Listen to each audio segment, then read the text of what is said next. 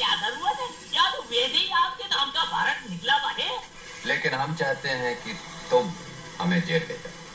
क्या किए गए हो आप हम पर दो हजार रुपए का इनाम है वो पूरा तुम्हें मिल जाएगा और जब हम छूट कर आए तो उसमें से नहीं नहीं हम क्वारंटाइन को भेजना चाहते हैं हम होम क्वारंटाइन में रखना चाहते हैं